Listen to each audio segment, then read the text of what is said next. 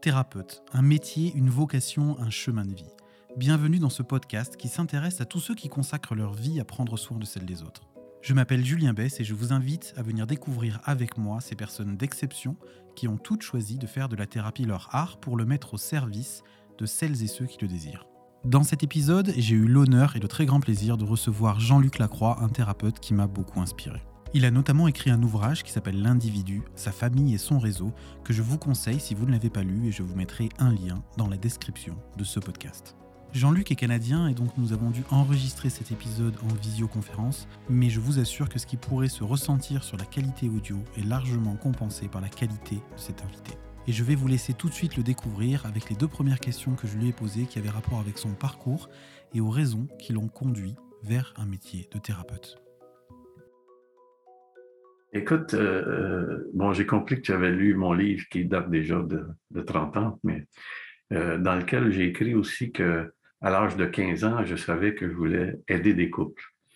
Mais à l'âge de 15 ans, on est en 1964, pour te dire. Donc, je ne sais même pas que c'est une profession qui émerge à ce moment-là aux États-Unis, à partir des années 50, et surtout que ça s'est développé dans les 60-70. Je ne sais pas que ça existe. Mais évidemment, euh, c'est pas pour rien que j'ai pensé ça. C'est-à-dire qu'il y avait des difficultés dans ma propre famille et je voulais comme comprendre quelque chose, puis je me disais, mais si quelqu'un venait nous aider, d'où mon intérêt? Alors, de là, euh, évidemment, ce n'est pas, pas une bonne motivation par ailleurs pour devenir thérapeute. C'est-à-dire qu'il a fallu que je revisite ça à un moment donné. C'est-à-dire quand tu deviens thérapeute pour guérir ta famille, ça ne marche pas. Ça, c'est pas, pas une bonne idée non plus. Euh, Bien que ce soit la vocation initiale de beaucoup de gens qui se lancent dans la thérapie, effectivement. Ben, généralement, oui, c'est-à-dire qu'on ne devient pas psy, euh, quel que soit après le psy, mais euh, par pur hasard dans la vie. Enfin, je pense qu'il n'y a pas de profession qui est par pur hasard. C'est ça fait écho à, à, de l'histoire, ça fait écho à des besoins intrinsèques aussi, et parfois même fondamentaux. Alors, sauf que quand on ne le sait pas, ben, on est en pleine projection avec nos patients. Mais quand on le sait, on prend un peu, plus de recul. donc, il y, avait cette idée. Et puis, quand j'ai fait mes études euh, universitaires, ben, j'ai voulu aller en psycho, évidemment. Et puis, ben, croyez-le ou pas, euh, euh, à l'époque, on est en 68, 69, bon, avec tout le, mouvement, en tout cas occidental, de, révolution tranquille, entre guillemets, en tout cas, c'est comme ça qu'on l'appelait au Québec. Euh, en France, ça a été mai 68. Euh, et donc, j'ai été refusé à l'université pour note insuffisante. Il y a des drôles d'affaires dans la vie parce que moi, j'avais d'assez bonnes notes, mais j'avais un collègue qui venait au collège avec moi qui, lui, avait des notes vraiment, euh, tu sais, 60, 62% et il a été accepté en psycho. Mais j'ai réalisé plus tard, moi, il a été refusé euh, il, s'est ouvert à Montréal le premier département de sexologie à l'Université du Québec à Montréal en 1969. Et donc, j'ai été admis dans la première cohorte et j'ai fait mes études là. Mais j'ai rencontré un de mes profs qui était le frère du collègue en question qui est admis, mais qui avait enseigné au département de psycho de l'Université de Montréal avant. Et j'ai jamais pu le démontrer, mais je me suis dit, ah, peut-être qu'il me manquait un frère à l'université quand moi. Alors, j'ai fait sexo et puis euh, après, j'ai travaillé une année euh, euh, dans une, organisation qui s'occupait de, planning familial, de planification de naissance. Je m'occupais de formation. J'ai fait ça une année, puis je me suis ennuyé à mourir parce que sexologie, surtout à l'époque, c'était vraiment la plomberie sexuelle que j'appelle. C'était très comportemental, très behavioriste, et puis ça m'a déplu. Je suis retourné étudier à l'université euh, en travail social, où là, j'ai rencontré un homme qui s'appelle Gérard Duceppe. Et Gérard Duceppe euh, a été au Québec un peu euh, avec Jacqueline Prudhomme, qui est peut-être un nom que tu as déjà entendu ou pas, mais ils ont été les deux, enfin, le père et la mère de la thérapie conjugale et familiale au Québec. C'est-à-dire qu'ils ont été les, têtes d'affiche ou les leaders principaux chez les francophones en termes de thérapie conjugale et familiale. J'ai donc rencontré Gérard à l'université, euh, où j'avais quelques cours à faire, puis euh, autour du couple et de la famille, évidemment, que j'avais pris. Et puis, on faisait, comme souvent, une simulation. Et là, j'étais le thérapeute qui faisait la simulation. Et puis, ça fait cinq minutes que ça tourne. Et puis, à un moment, euh, je sens Gérard arriver derrière moi. Il se met les deux mains sur mes épaules et il me dit Jean-Luc, il dit c'est très gentil, tu essayes de faire du Gérard Duceppe, c'est merveilleux. Mais il dit maintenant, j'aimerais ça que tu me fasses du Lacroix. Alors, Gérard est devenu mon premier mentor euh, professionnel, c'est-à-dire que partir de là, euh, j'avais fait un deuxième cours avec lui à l'université. Et ensuite, j'ai été engagé dans le réseau public québécois, dans ce qu'on appelait ici les centres de, services sociaux à l'époque, euh, dans un secteur, dans un quartier défavorisé de Montréal, tout le sud-ouest de Montréal. Et euh, là, je rencontrais des couples. Et euh, j'étais en ce qu'on appelle ici en probation, je ne sais pas comment vous appelez ça chez vous, mais il y a un six mois où on est un peu supervisé, évalué, et puis ensuite ils décident si on poursuit ou s'ils nous mettent à la porte, ou si on devient euh, sur un poste permanent. Et donc j'étais supervisé et ça a été extrêmement douloureux. La personne avec qui j'étais en supervision utilisait une approche qu'on appelait à l'époque le co-terme planifié. Ça veut dire que c'est huit rencontres où chaque rencontre était sous un thème quelconque. Euh, euh, euh, l'économie de la famille, la sexualité, l'éducation des enfants. huit thèmes comme ça. Et j'y arrivais pas, mais vraiment pas. Écoute, c'était lamentable. Et puis, il fallait en plus faire les verbatims de nos entretiens. Et cette superviseur était vraiment désagréable pour rester poli. Euh, elle lisait le verbatim, puis elle disait Mais pourquoi tu lui dis ça? Mais ça n'a pas de sens où tu t'en vas avec ça. Puis beaucoup de reproches, beaucoup d'accusations. Heureusement, la vie a fait qu'elle a changé d'emploi et j'ai eu un nouveau superviseur qui s'appelait Paul Michaud à l'époque. Mais quand même, au terme de ma probation, euh, ma patronne et mon superviseur m'évaluaient et moi, je m'auto-évaluais. Et j'ai remis ma démission ce jour en disant Moi, je ne peux pas faire le travail. Euh, je me sens pas outillé pour faire ce travail-là. C'est trop exigeant. Je connais pas assez ça, les couples. Et on me dit, ben, nous, on n'est pas d'accord, on veut te garder. Bon, ben, je dis, écoutez, moi, je suis prêt à rester à une condition. Vous m'offrez une formation à l'Institut de thérapie familiale de l'Hôpital Juif de Montréal, qui était le seul endroit à l'époque où il y avait une formation en thérapie de couple et famille. Et effectivement, quelques, quelques mois plus tard, il y a une publicité interne qui se fait, de l'information interne, qui est un programme de thérapie de couple et famille qui s'ouvre, euh, animé par Gérard Duceppe, mon mentor, Jacqueline Prudhomme, Frédéric Labelle était là, puis au début, il y avait Roch Pelletier et Michel Lemieux qui y étaient aussi, qui sont maintenant des collègues amis, euh, tout ça. Jacqueline est malheureusement décédée et Gérard aussi. Alors, mais on demandait deux ans d'expérience et j'avais une année et quelques d'expérience. Alors, j'avais appelé Gérard, je lui ai dit, écoute, moi, ça me tente, mais ça me plairait beaucoup, mais on ne dit pas ça chez vous, ça me tente. Si, si, si on peut dire ça. Oui. Ça me plairait euh, beaucoup, euh, mais j'ai dit, j'ai pas les deux années d'expérience. Puis il me dit, euh, je vais t'interviewer, je vais te rencontrer, mais tes deux années d'expérience, on s'en fout. J'ai donc été admis dans ce programme-là, et qui était un programme de trois années 360 euh, heures euh, théoriques et puis euh, cliniques, bon, etc. Au terme de la première, là, on est en 1975. Au terme de la première année, on est dans la première cybernétique à ce moment-là. Puis je me disais, mais mince, parce que c'était assez, je dirais, froid ou technique, c'est-à-dire qu'on regardait la relation comme une chose un peu à l'extérieur de nous qu'on devait réparer je me disais, mais il y a quelque chose qui ne fonctionne pas parce qu'il y a quand même deux personnes humaines qui sont là en présence et qui amènent aussi un bagage et une histoire. Puis, euh, alors, je me disais, mais ils ont créé le couple dont ils pensaient avoir besoin en termes d'équilibre psychique et relationnel. On, ne choisit pas n'importe qui euh, pour devenir nos conjoints en général. Il y a des particularités qu'on chérit, puis euh, euh, ça parle autant, beaucoup plus de nous que, de l'autre, évidemment. Et donc, c'est là que j'ai commencé, je me suis inscrit à une formation en gestalt thérapie, en thérapie humaniste, en me disant, ben, une formation dans un modèle thérapeutique où on s'intéresse à l'individu et non pas au système et à la relation, en me disant, mais je vais apprendre plus comment fonctionne une personne et un individu. Et c'était une formation de deux ans. Alors, pendant deux années, je faisais à la fois thérapie familiale et conjugale, à la fois euh, gestalt thérapie avec un emploi à plein temps. c'était, je ne pourrais pas leur faire. Vous avez de l'énergie à revendre. Absolument. Donc, j'ai fait ces deux formations-là et puis je me suis mis au travail. Et après quelques années, enfin plusieurs années, euh, bon, j'étais dans le réseau public, mais après cinq ans d'expérience, je suis devenu travailleur autonome, je me suis mis à mon propre compte et j'ai développé ma propre clientèle dans, mon bureau comme travailleur autonome, comme thérapeute euh, autonome. Donc, complètement libre d'attache euh, d'employeur. Et puis, j'ai travaillé donc comme ça. Mais à un moment, à travailler seul, je me suis mis à lire Mara Palazzoli. Oui, Mara Salvini Palazzoli. Salvini, voilà. Mm.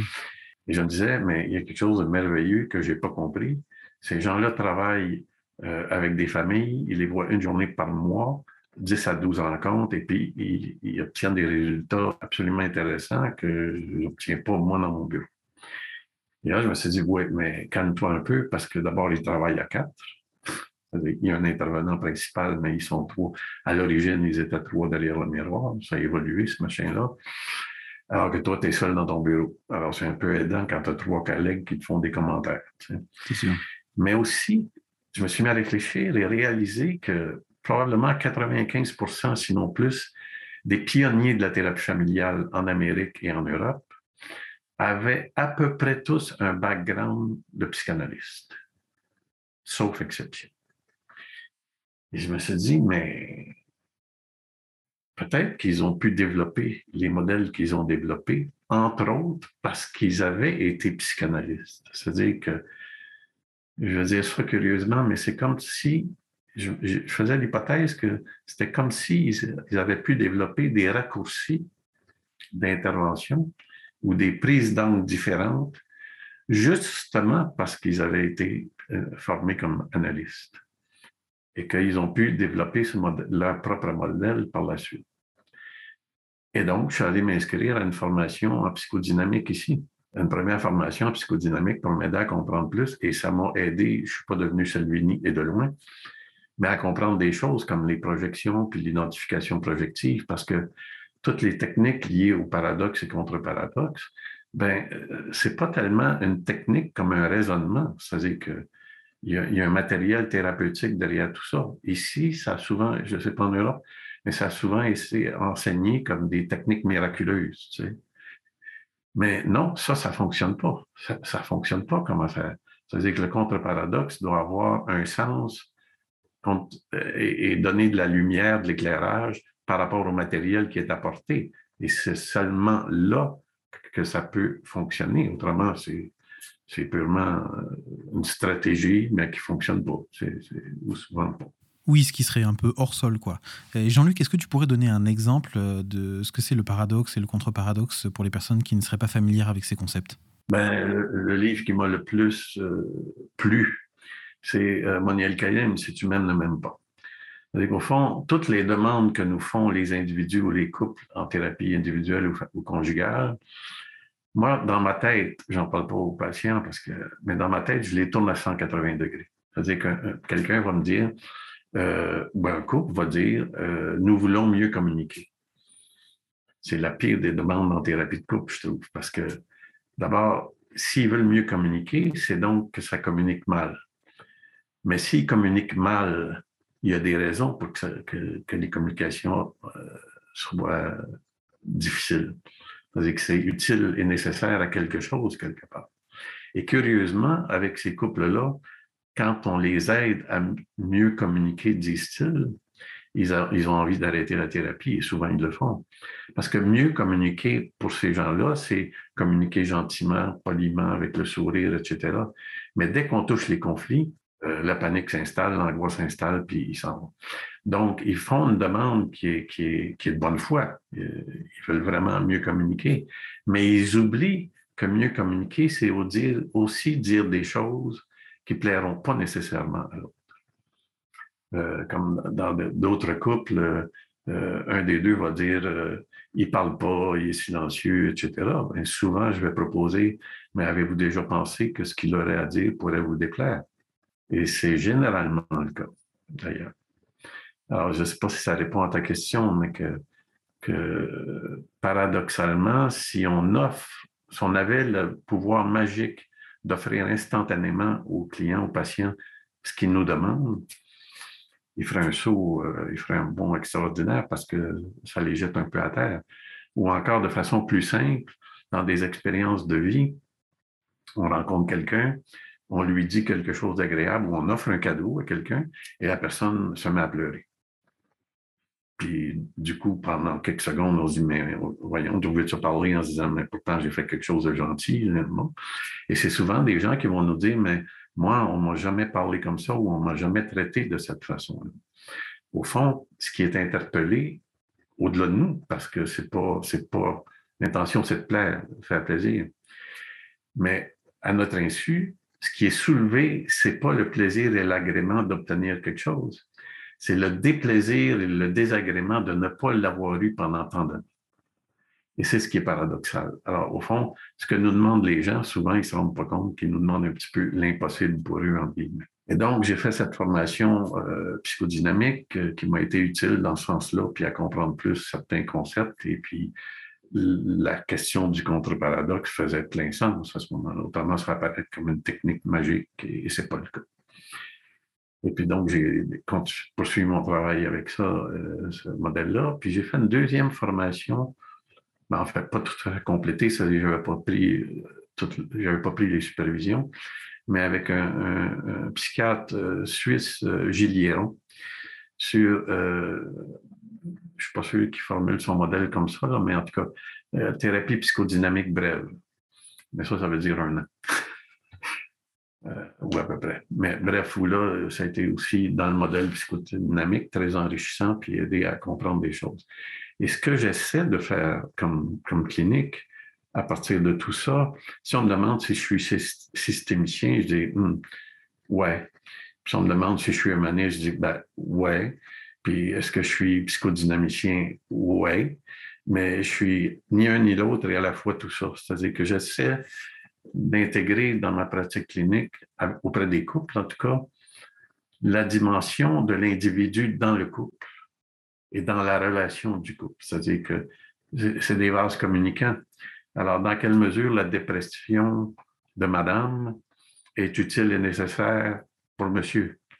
C'est drôlement formulé, puis évidemment, je ne le dis pas ça comme ça.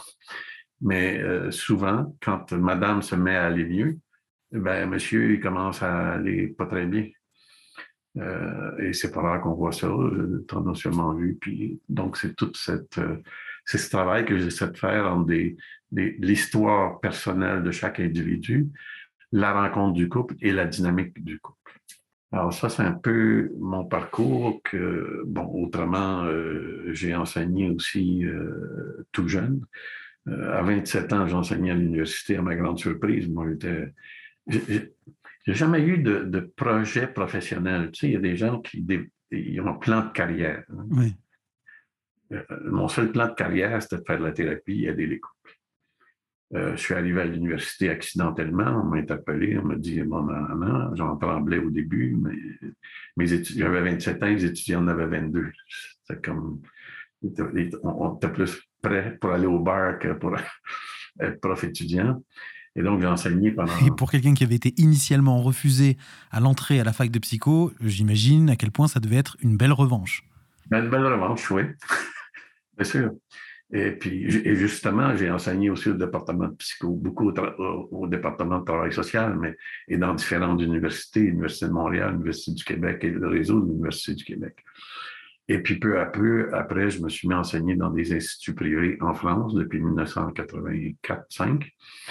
Et puis, en 1900, dans les années 2000, euh, j'avais mis sur pied une boîte de formation en thérapie systémique avec des collègues.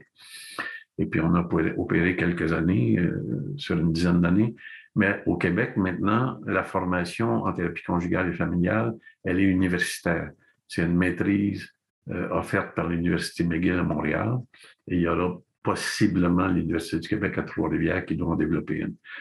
Donc, le sens d'un institut de formation comme l'IFAT, ça aurait plus de sens ici à Montréal, au Québec, parce que c'est maintenant un diplôme universitaire. On aurait pu garder l'Institut euh, pour faire de la formation continue, mais bon, on n'a pas fait ce choix-là, puis on a décidé de, d'arrêter ces, formations. Euh, c'est marquant dans ton parcours, je trouve, à quel point tu avais une idée assez précise de ce que tu voulais faire, de ta vocation, sans forcément avoir une idée de carrière très précise. Et puis tu n'as pas arrêté de te former en allant vers des courants théoriques différents. Euh, pour moi, ça note d'une profonde humilité. C'est comme si tu avais toujours perçu le fait que il te manquait du savoir, ou il te manquait des connaissances, que tu voulais aller euh, plus en profondeur dans ta compréhension des phénomènes humains. Ça, c'est vraiment une très grande humilité. Euh, je, t'es, gentil de me traiter d'humble. Moi, je dirais je suis exigeant, mais j'aurais dit je suis exigeant. mais bon, moi, je pense que avoir un modèle, c'est essentiel, c'est important. De se donner un cadre, euh, bon, et puis de, de l'exercer, de le faire, pour en découvrir les limites. En tout cas, pour découvrir nos limites dans ce modèle et ensuite se dire, bon, ben, où est-ce que je vais trouver des réponses à mes questions? Il y a un autre élément essentiel pour moi euh, qui a fait beaucoup plus que mes formations, je pense. Et je ne suis pas en train de dénigrer les formations, elles ont été essentielles aussi. Euh, tout le travail personnel que j'ai pu faire sur moi-même a fait de moi un meilleur thérapeute. Je pense que c'est essentiel pour tout thérapeute de prendre la chaise du patient. Parce que si on n'y va pas, on ne sait pas vraiment ce que ça fait que d'être assis dans cette position-là face à une personne à qui on donne beaucoup de pouvoir sur nos vies. Et ça nous aide, ça aide beaucoup à tempérer les choses et à se dire euh, non, mais le changement, ça vient pas si vite que ça non plus quand je regarde mes propres changements puis comment ça, a pris le temps, ben, euh, ça, ça a été un chemin absolument important. C'est un peu euh, le, tableau, donc beaucoup de cliniques, toujours de la clinique, beaucoup de formation, beaucoup de supervision. J'ai été superviseur dans des établissements, dans, des instituts, y compris l'IFAT, puis tout ça.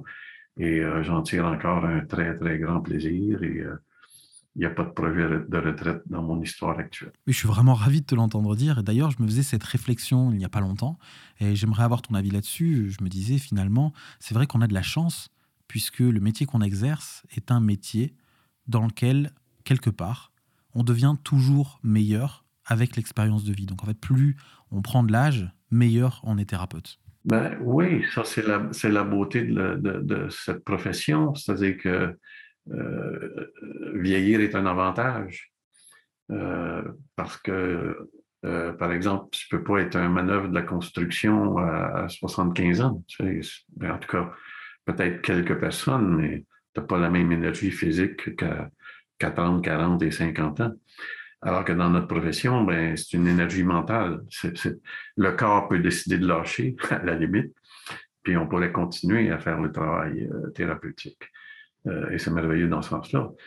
La majorité des collègues que j'ai, qui sont de ma génération ou un peu plus âgés, écoute, les gens se prennent une retraite à 78, 80, 82, 85 ans. Et puis, euh, ils auraient pu continuer, mais ils se disent, bon, ben, je pense que ma vie achève, je vais me donner quelques bonnes années à rien faire. Dans ton livre, Jean-Luc, j'ai noté une phrase que tu donnes, qui est un adage assez connu, selon lequel il est préférable d'apprendre à pêcher à celui qui a faim plutôt que de lui donner du poisson tous les jours. Et selon toi, qu'est-ce que cet adage nous apprend pour les métiers du social et de la thérapie? Ben, euh, Dans ma carrière, j'ai frappé des murs. Douloureux, mais heureusement. C'est-à-dire que ces murs-là ont été d'un très grand apprentissage euh, peut-être beaucoup plus que certains livres d'ailleurs. Euh, au sens où, par exemple, euh, moi j'ai fini par conclure assez tôt dans ma vie professionnelle que les gens qui nous consultent, ils n'ont pas besoin de se faire dire quoi faire dans la vie.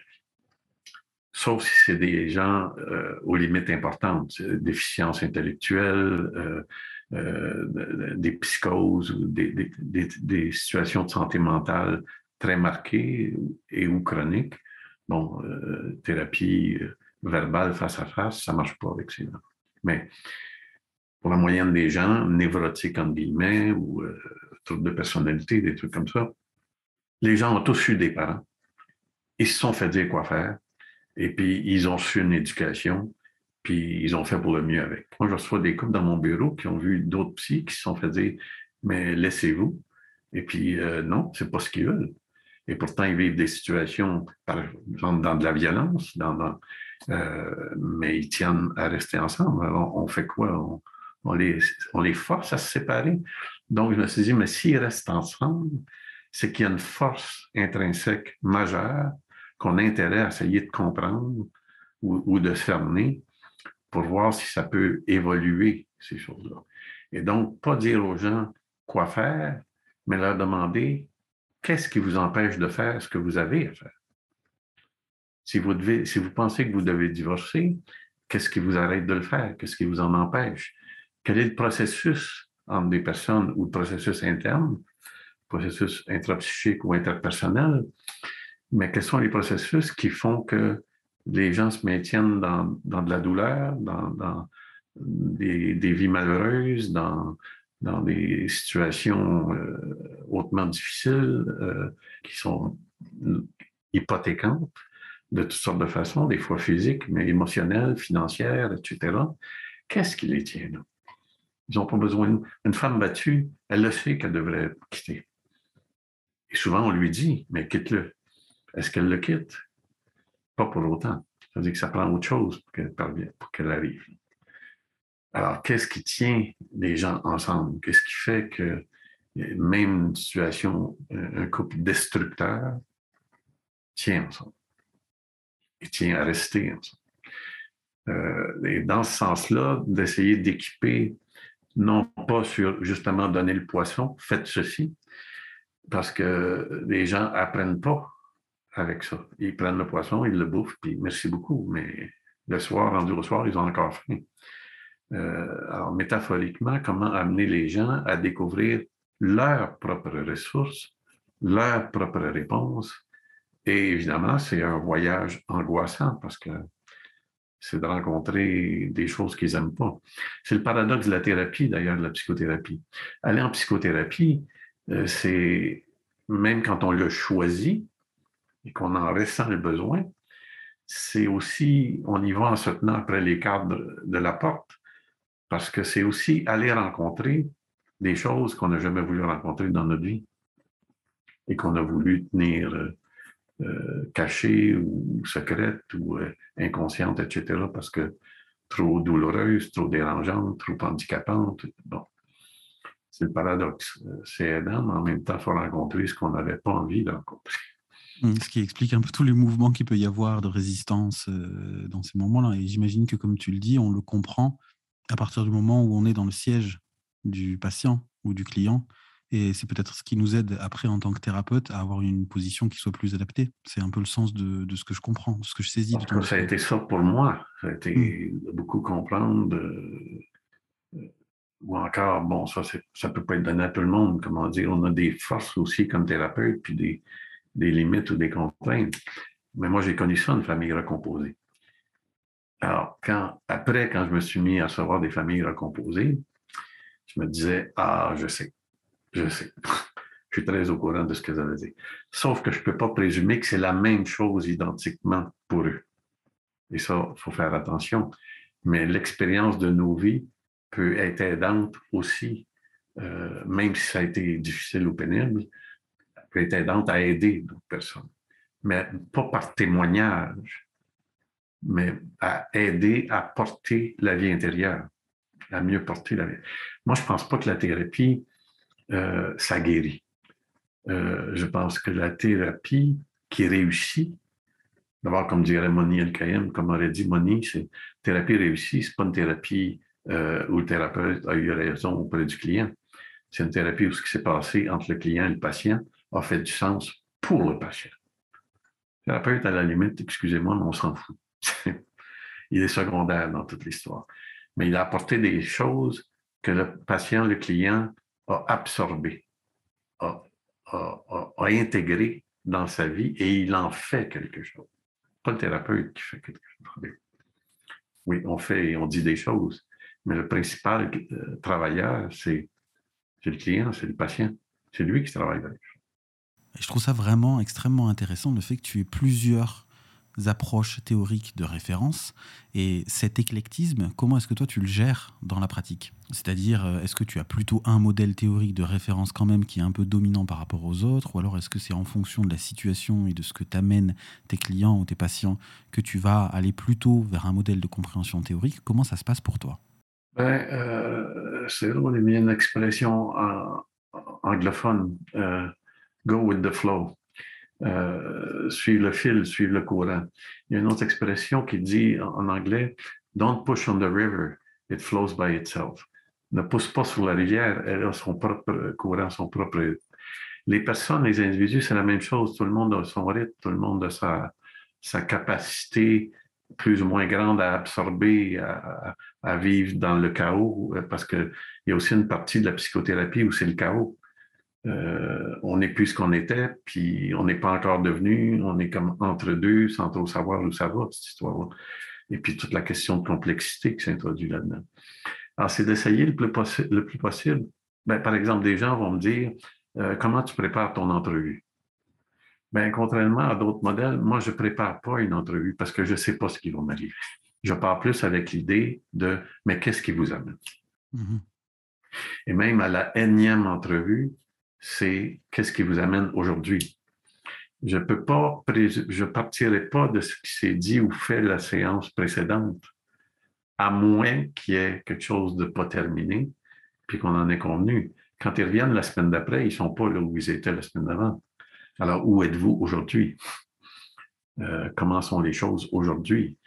Euh, il y a des moments, euh, ça risque de choquer certains systémiciens, mais je pense qu'il y a même des moments où je fais un peu de thérapie individuelle en couple. Et je vais tenter de faire une boucle pour ensuite revenir avec le conjoint et lui dire, est-ce que vous étiez au courant de tout ça? Qu'est-ce que vous retenez de ce que vous avez entendu de votre conjoint, votre conjointe? Comment tout cela vous affecte, vous? Quand ces choses-là se passent, qu'est-ce que vous, vous faites par rapport à ça? Et donc là, je reprends la boucle du système et du couple il est certain que si je faisais 10 séances à m'adresser uniquement au cas de madame, euh, là, il n'y aurait aucun sens. Mais quand il y, a, quelque chose de tendu, où il y a, un nœud, souvent, c'est intéressant d'aller voir les nœuds intérieurs ou la, dynamique interne personnelle pour la raccrocher et la rattacher ensuite au système.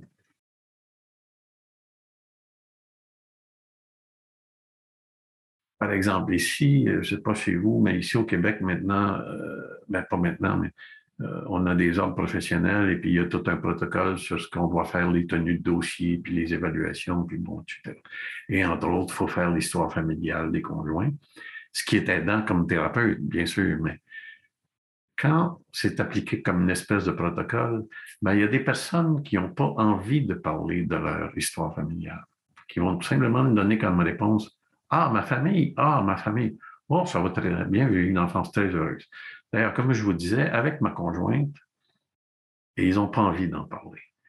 Mais qu'est-ce qu'on fait dans un dossier pour plaire à mon ordre professionnel? Je dois absolument écrire une histoire familiale? Non, si le client ne veut pas me la donner. Je, saute ça.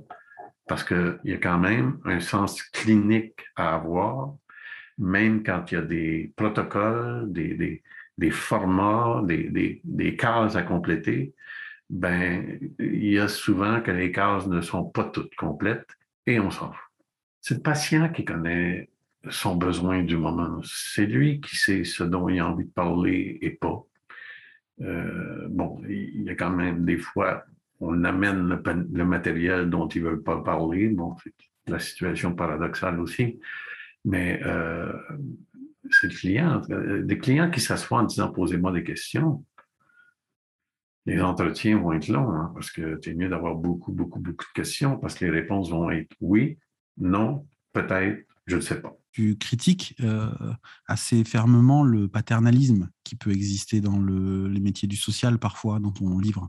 Euh, bon, je ah sais ben que ça date d'il y a 30 ans, mais je ne sais pas comment tu considères les choses aujourd'hui. Ben, je pense que je suis moins dans le réseau, sauf occasionnellement dans des formations ou des supervisions, mais je pense que ça s'est cristallisé davantage.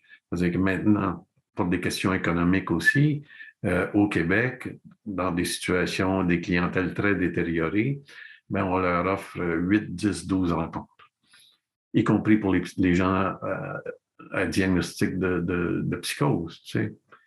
Ben, qu'est-ce que tu fous en 12 rencontres avec un psychotique? Euh, le minimum, quoi. Ça ne veut pas dire qu'il n'y a rien à faire, mais on fait vraiment le minimum. Et donc, on va plus, les gens, les gestionnaires des boîtes veulent des résultats rapides. Alors, tous les modèles euh, qui, solutions de problèmes euh, euh cognitivo-comportementales, c'est très, très, très en vogue actuellement ici au Québec.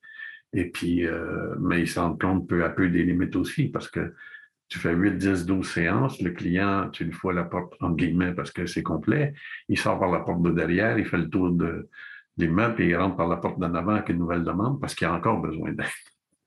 Ils ont compris, les clients. Nous, on comprend des choses, mais ils comprennent des choses aussi. Ils comprennent que le service qui est offert à court terme, bon, ben, très bien, on va y aller plusieurs fois à court terme. Euh, puis c'est de chercher des réponses, justement, du quoi faire, mais c'est qu'on entretient une certaine dépendance avec ça, parce qu'on n'aide pas les gens à découvrir leurs propres ressources et puis à tenter de mettre quelque chose en mouvement dans leur propre vie.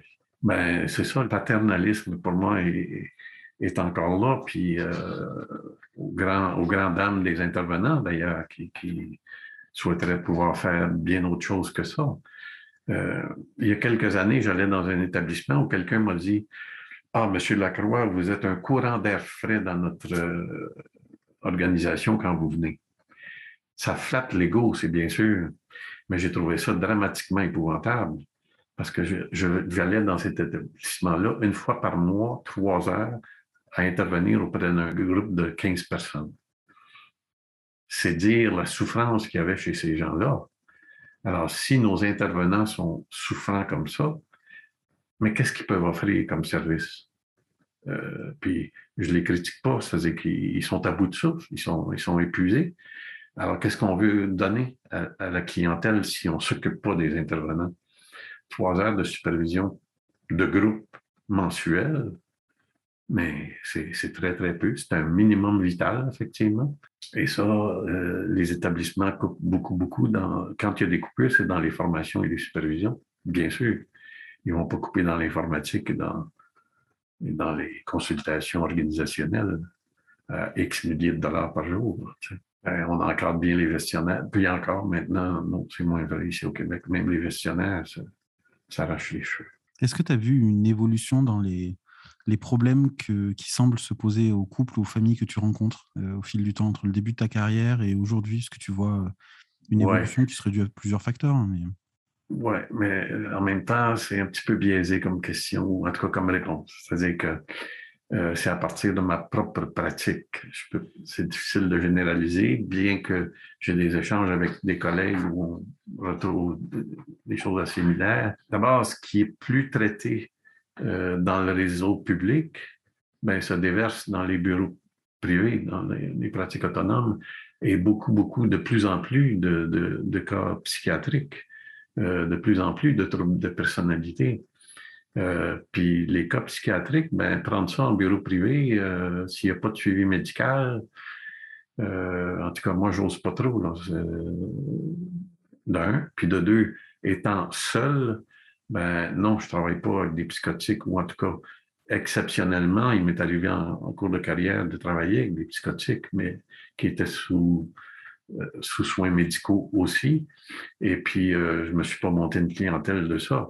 De la même façon, j'enseigne dans un institut à Montréal qui s'appelle l'Institut Victoria, qui se spécialise dans les troubles de personnalité.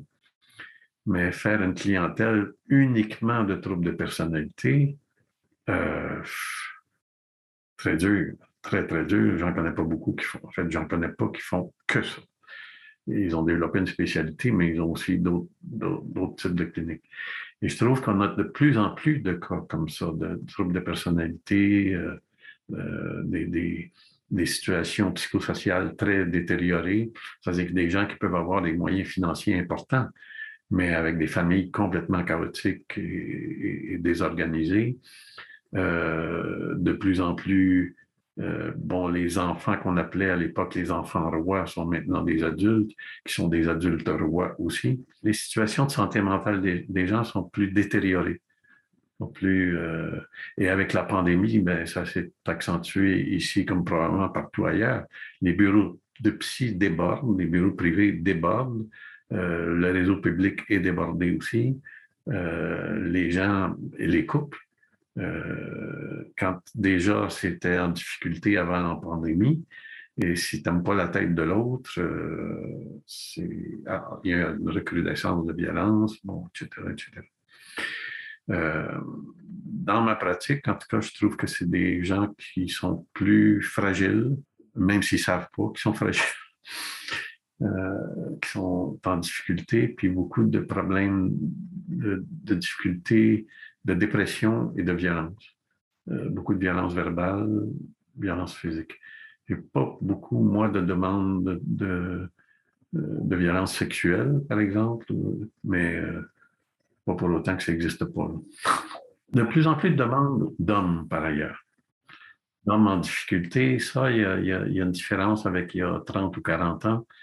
Euh, oui, ça fait déjà 40 quelques années que, en fait, 47 ans que je fais ce, travail. Euh, au début, les premières, premières décades, les hommes demandaient très, très peu. Ensuite, ils demandaient parce qu'ils avaient un fusil sur la tempe. Euh, je dirais que depuis peut-être les dix dernières années, il y a plus de demandes réelles de la part des hommes, des, demandes de souffrance. Euh, et non pas ma femme veut me quitter ou euh, il y en a encore, mais beaucoup plus je vais pas bien. Pour faire quelque chose? C'est une évolution significative. Et quel conseil tu donnerais si tu, tu pouvais en donner trois conseils à des jeunes qui voudraient se lancer dans un parcours de thérapeute, peu importe euh, quel, euh, quel euh, acronyme ils mettent après psy, mais qui veulent se lancer dans ce métier-là, ou qui se posent la question, est-ce que tu aurais des conseils à leur donner? Probablement plus que trois. Un, soyez patient. C'est-à-dire que pour devenir un bon thérapeute, ça prend beaucoup d'années. mon fameux Gérard Duceppe, Gérard me disait, compare avec quelqu'un qui a 20 ans d'expérience si tu commençais par tes deux premières années? Qu'est-ce que tu en penses? Alors, de prendre le temps d'apprendre, de se donner le temps d'apprendre aussi. Ça, c'est la première chose. Soyez patient. Euh, deuxièmement, euh, apprenez vite à garder une distance suffisante. C'est-à-dire, pas trop proche pour être envahi par l'autre, pas trop loin pour ne plus rien éprouver, mais juste au bon endroit, et ça, c'est variable d'un thérapeute à l'autre, mais au bon endroit où on peut ressentir des choses sans être envahi par la chose, entre guillemets, et pouvoir la traiter, s'en occuper, etc. Troisième conseil, prenez une formation, une première formation. Intégrez-la, étudiez-la, perfectionnez-la, et puis trouvez-en les limites, et après, vous irez ailleurs. Et puis, je dirais aussi, occupez-vous de vous. Et ça, ça ne veut pas dire prendre un bon bain mousseux une fois par jour. Ben, ça peut être ça, mais occupez-vous de vous, c'est occupez-vous de votre monde intérieur et consultez pour vous. C'est, ça va vous aider beaucoup dans votre travail parce que on est l'outil de travail. Les recherches le démontrent. Bon, c'est la relation qui fait que ça fonctionne ou pas. Et puis, évidemment, éventuellement, d'aller vers d'autres modèles, mais de rester actif aussi intellectuellement, mais actif euh, euh, avec les pairs, avec les, collègues, d'avoir des lieux d'échange, de, des supervisions formelles, oui, mais des lieux où on peut, entre collègues, échanger. Et si vous allez en pratique autonome, faites attention à l'isolement, parce que ça, c'est terrible. Euh, je ne pense pas que moi, j'aurais tenu toute ma carrière, 42 ans en bureau autonome, si je n'avais pas eu par ailleurs de l'enseignement, donc quelque chose d'extérieur, parce que mon bureau, moi, il est chez moi, dans ma maison, euh, au sous-sol de la maison. Alors, il y avait les activités d'enseignement, les activités de supervision et formation dans des établissements, et régulièrement des, des euh, des déjeuners avec des collègues, euh, des rencontres informelles, mais où on sait bien qu'on est du monde de, du psy, puis bon, etc. Et tout ça est nourrissant, puis garde vivant, puis etc. Et puis de se garder des activités de, de activité sportive. Si on n'est pas sportif, ben, ça, peut être la lecture, ça peut être le cinéma, Dieu sait quoi, mais euh, d'éviter vraiment l'isolement parce que ça, un thérapeute isolé, il ne se rend pas loin, puis il claque une dépression, c'est pas bah, merci beaucoup Jean-Luc pour ces conseils. À titre personnel, ils me seront très utiles et je suis sûr qu'ils seront également très utiles à toutes les personnes qui écoutent le podcast. Euh, maintenant, j'aimerais te poser une question par rapport aux lectures. Est-ce qu'il y a euh, un livre ou des ouvrages que tu conseillerais euh, qui t'ont marqué personnellement? Oh mon Dieu, celui qui vient en premier, mais ça, c'est pas juste pour les autres, mais enfin, si tu m'aimes, ne m'aimes pas. Ouais, c'est un livre que j'ai adoré moi aussi. J'ai fait une vidéo d'ailleurs sur YouTube sur les concepts de ce livre qui sont vraiment super intéressants. Et du coup, est-ce qu'il y a des citations qui t'ont marqué? Moi, je sais que je suis très euh, citation. Il y a certaines phrases qui me restent dans la tête, euh, que je trouve vraiment très vraies, qui résument parfois bah, des ouvrages ou des, morceaux de vie. Donc, est-ce qu'il y a des citations, toi, qui t'ont marqué personnellement? J'en ai, j'en ai 20 pages que je garde. De temps en temps, je vais les feuilleter, puis je regarde, ou plutôt à l'écran. Mais il y en a une qui est en anglais, je m'en excuse, mais qui dit, euh, je suis en train de la lire parce qu'elle est là. Because you have felt me, I can feel myself again. Parce que tu m'as, c'est la traduire, mais parce que tu m'as ressenti, je peux maintenant m'éprouver à nouveau. C'est la question du compte transfert en psychanalyse, mais des résonances en, systémique.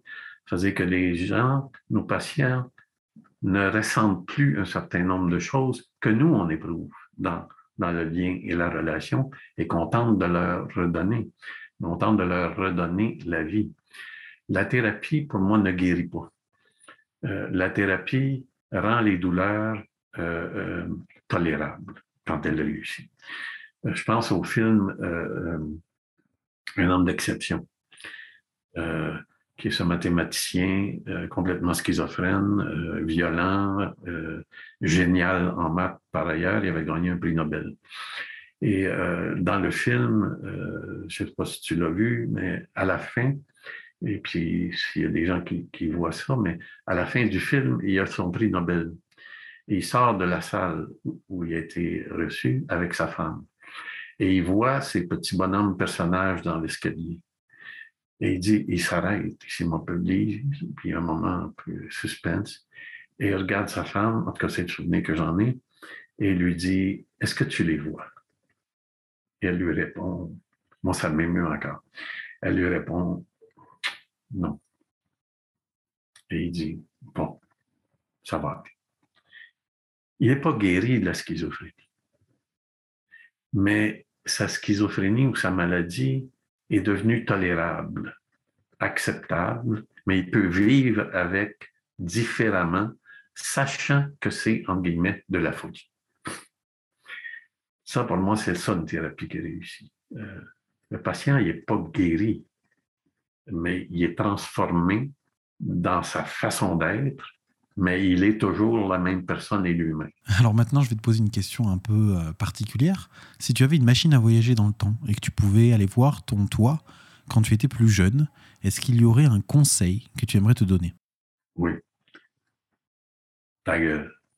Tais-toi. J'avais rencontré une famille quand j'étais dans le réseau public, une famille nombreuse, et c'était neuf enfants et je faisais les interventions à domicile. C'est une famille où il y avait aussi beaucoup de violence dans le couple et beaucoup de violence entre les parents et les enfants. Et puis un jour, je suis arrivé à la maison, il n'y avait que le couple euh, que j'allais voir. Et puis euh, ça a escaladé et puis c'est devenu violent.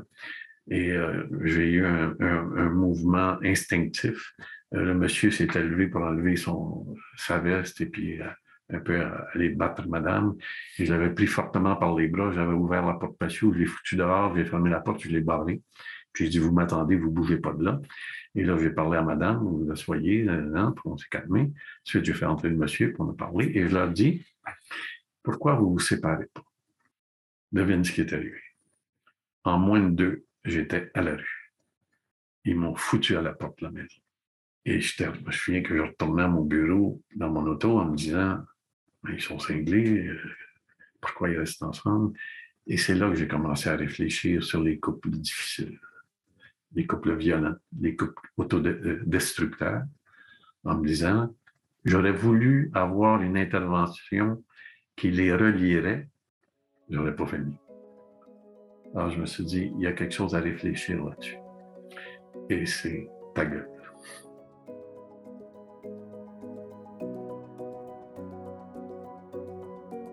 Un immense merci à Jean-Luc pour ce moment plein d'authenticité et d'intelligence. J'espère que vous avez pris autant de plaisir à écouter ce podcast que j'en ai eu lors de l'enregistrement. Je vous mettrai un lien dans la description si vous souhaitez vous procurer le livre de Jean-Luc.